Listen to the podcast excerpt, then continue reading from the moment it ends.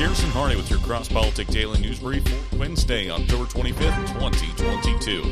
Happy Hump Day, everyone. I hope everyone is having a fantastic week thus far. Now, let's talk about our Fight, Laugh, Feast magazine. Folks, we're on a mission to make magazines great again. So subscribe to our Fight, Laugh, Feast magazine. This is a quarterly mini-book-like experience packed full of a variety of authors that includes theologically driven cultural commentary, a psalm of the quarter, recipes for feasting, laughter sprinkled throughout the glossy pages, and more. Sign your church up, sign your grumpy uncle up, and while you're at it, sign up the Pope, Elon Musk, and Russell Moore. Disclaimer, this magazine will guarantee various responses, and Cross-Politic is not held liable for any of them. Reading the whole magazine may cause theological maturation, possibly encourage your kids to take Lord's Supper with you, and will likely cause you to randomly chuckle in joy at God's wondrous world. Sign up today, four issues and sixty dollars per year. That's it. Go to Fight Laugh Feast dot com right now to sign up. Now, on to the news. New York City ordered by court to reinstate all those fired over COVID vaccine mandates. On Tuesday, the New York Supreme Court ruled that New York City must reinstate all employees that were fired because of their vaccination vaccination status. The court also ordered that those fired back pay must be issued. The lawsuit was filed against the city of New York, the New York City Department of Health and Mental Hygiene, the New York Department of Sanitation, Commissioner of the Department of Health and Mental Hygiene, David Choschke, the New York City, and of course, New York City Mayor Eric Adams. Though vaccination should be encouraged, public employees should not have been terminated for their noncompliance, the court stated. Based upon the petitioners' vague denials of their exemptions, the fact that they were kept in full duty for several months while their exemptions were pending, the mayor's executive order granting exemptions in certain classes of people, and the lifting of the private sector mandate, this court finds the commissioner's orders of October twentieth, twenty twenty-one and December thirteenth, twenty twenty-one, as well as the mayor's executive number sixty-two to be arbitrary and capricious, the court ruled. The petitioners of the suit are former Department of Sanitation employees who were terminated from their positions in February twenty twenty-two. The petitioners argued that Adams' executive order number sixty-two, which provided exemptions for athletes, performers, and other artists, rendered the public employee vaccination mandate arbitrary and capricious or unconstitutional. The court noted all but one of the petitioners applied for exemptions and questioned why the city could not keep its vaccine or test policy. The court did not argue against the issuing temporary max vaccination mandates in a public health emergency, but added, quote, however, ordering and enforcing that vaccination policy on only a portion of the populace or for an indefinite period of time is akin to legislating. The court also stated being vaccinated does not prevent an individual from contracting or transmitting COVID nineteen. As of the day of this decision, C D C guidelines regarding quarantine and isolation are the same for vaccinated and unvaccinated individuals. The petitioners should not have been terminated for choosing not to protect themselves. We have learned through the course of the pandemic that the vaccine against COVID nineteen is not absolute. Breakthrough cases occur even for those who have been vaccinated and boosted. President Joseph Biden has said that the pandemic is over. The state of New York ended the COVID nineteen state of emergency over a month ago. That was according to the courts. Elsewhere, Hillary Clinton already accusing right-wing extremists of stealing the twenty twenty-four election. Hello, Indivisibles. I'm here to highlight something that is keeping me up at night. And I know this group really understands what I'm about to say. I know we're all focused on the twenty twenty-two midterm elections, and they are incredibly important. But we also have to look ahead, because you know what? Our opponents certainly are. Right-wing extremists already have a plan to literally steal the next presidential election. And they're not making a secret of it. The right-wing controlled Supreme Court may be poised to rule on giving state legislatures, yes, you heard me that correctly, state legislatures the power to overturn presidential elections. Just think, if that happens, the twenty twenty-four presidential election could be decided not by the popular vote, or even by the anachronistic electoral college, but by state legislatures, many of them Republican-controlled. But there's also good news in the face of this very real threat to democracy. Indivisible has launched Crush the Coup to make sure we're ready to defend democracy in twenty twenty-four. They've put together a list of critical races in six key states and how you can get involved. Will you support Crush the Coup by donating to Indivisible and state legislature candidates? Each of these races is highly competitive, and your dollars could very well decide the winners and the winner of the next presidential election. This could not be more important or more urgent. Former presidential candidate Hillary Clinton, in a video posted to social media, accused right-wing extremists of having a plan to literally steal the next presidential election.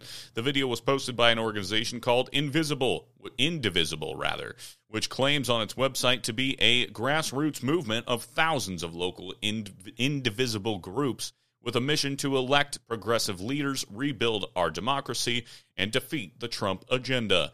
The failed presidential candidate has repeatedly questioned the results of the two thousand sixteen election. In twenty twenty-one, Clinton said that Russian President Vladimir Putin helped to rig the twenty sixteen election against her in an interview on M S N B C. Putin is the great disruptor. He has a clear mission to undermine democracies, first and foremost, the United States, end quote. Almost immediately after that statement, Clinton also claimed that anyone who would dispute the results of the twenty twenty election was working for the Kremlin, either directly or indirectly.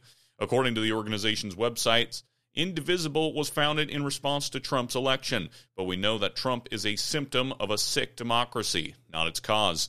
We face two fundamental problems. First, our democracy was rigged from the start in favor of the white and wealthy.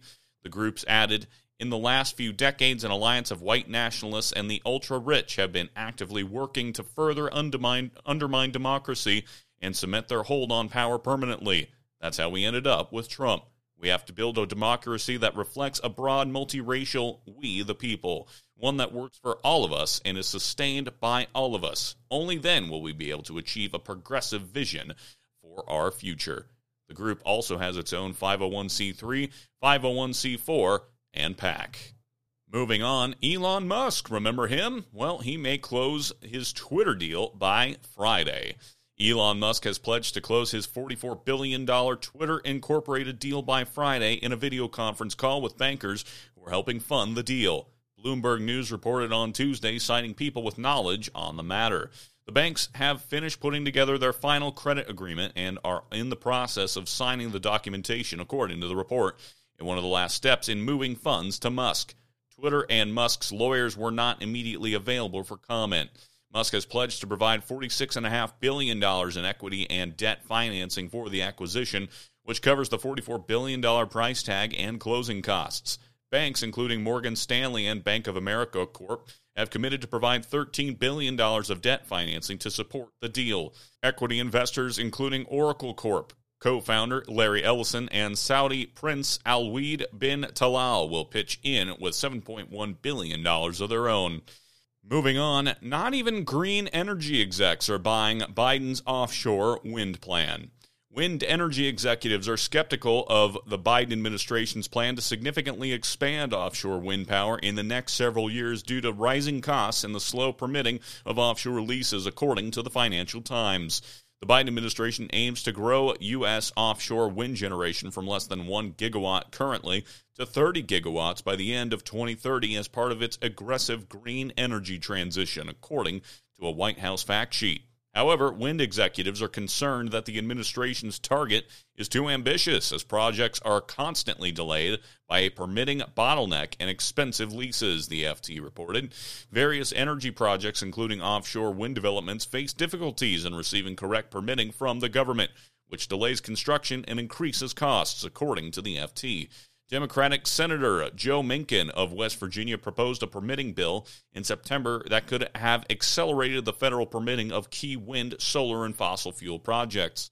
However, the measure was pulled from a recent government funding bill after it failed to gain sufficient support in the Senate. Manchin's bill would have also given the Federal Energy Regulatory Commission, or FERC, more power to expedite the permitting of transmission lines that transport electricity produced by offshore wind and other renewables to urban areas. Roughly seventy-seven gigawatts of offshore wind are awaiting transmission, according to the Department of Energy's August wind energy report. Executives also claim prices of federal leases for offshore wind developments are too high, which makes it difficult for wind developers to make profits, the F T reported. The federal New York Bright Offshore Wind Auction, which offered six lease areas totaling over four hundred eighty-eight thousand acres, received four point three seven billion dollars in total in winning bids, representing the nation's highest-grossing competitive offshore energy lease sale in history, according to an Interior Department press release. Inflation is a further concern for wind farms and their equipment manufacturers as the cost of materials continues to rise, according to the Financial Times. Elsewhere, let's head south. New Border Patrol numbers show an alarming number of terrorists entering the U S. New numbers released in a calculated late Friday night news dump over the weekend show an alarming and increasing number of suspected terrorists are entering the United States through the southern border with Mexico. According to the data, Border Patrol agents have encountered ninety-eight suspected terrorists in fiscal year twenty twenty-two, while in twenty twenty-one that number was fifteen, in twenty twenty it was three, and in twenty nineteen it was zero. I wonder who was president back then. Curious. The Terrorist Screening Dataset, T S D S, also known as the Watch List, is the U S government's database that contains sensitive information on terrorist identities.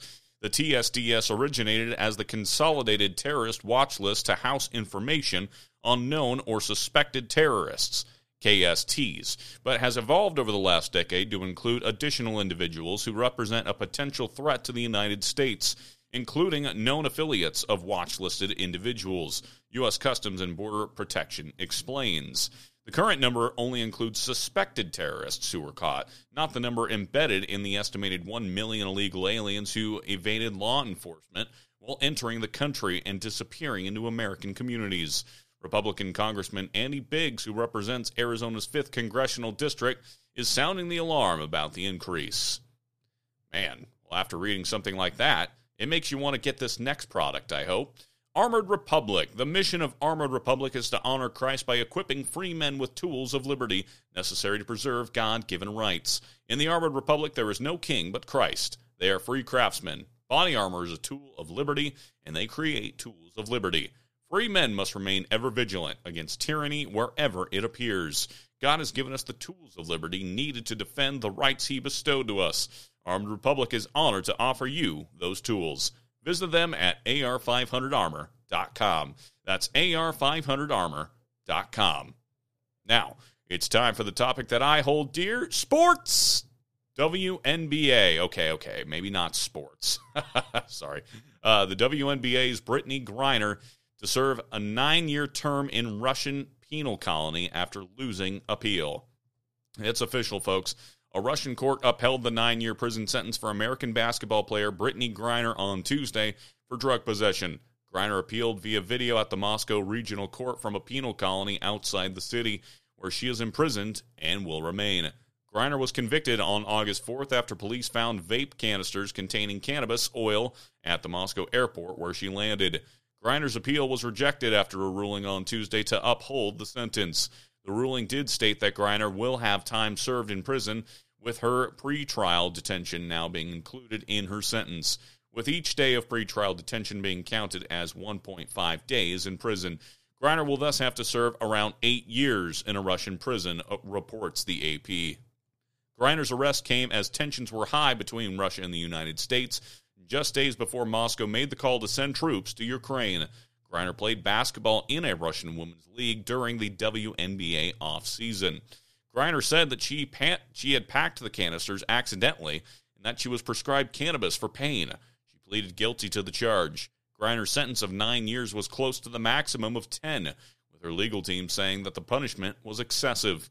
Even N B A star Steph Curry got in on the action in Brittney's defense. Our platform and the opportunity to shout out a very special member of the basketball community.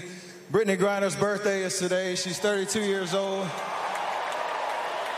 We want to continue to let her name be known, and we pray that it's been two hundred forty-three days since she's been wrongfully uh, incarcerated in Russia, and we hope that she comes home soon and everybody's doing their part to get her home.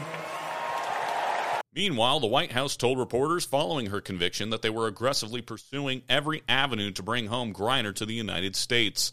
White House Press Secretary Karine Jean-Pierre said that negotiations between the Biden administration and Russia to bring Griner home remain ongoing. In July, there were reports that the Biden administration offered to exchange a convicted Russian arms trafficker, Victor Bout, for the release of Griner and Pale Whalen. On that note, ladies and gentlemen, this has been another Cross-Politic Daily News Brief. If you like the show, go ahead and hit that share button for me down below. If you want to sign up for a club membership, sign up for our magazine, or look into future conferences, head on over to Fight Laugh Feast dot com. And as always, if you want to send me a news story, if you want to ask about future conferences, or become a corporate partner with Cross-Politic, you know what to do. Email me at garrison at fight laugh feast dot com. For Cross-Politic News, I'm Garrison Hardy. Have a great day, and Lord bless.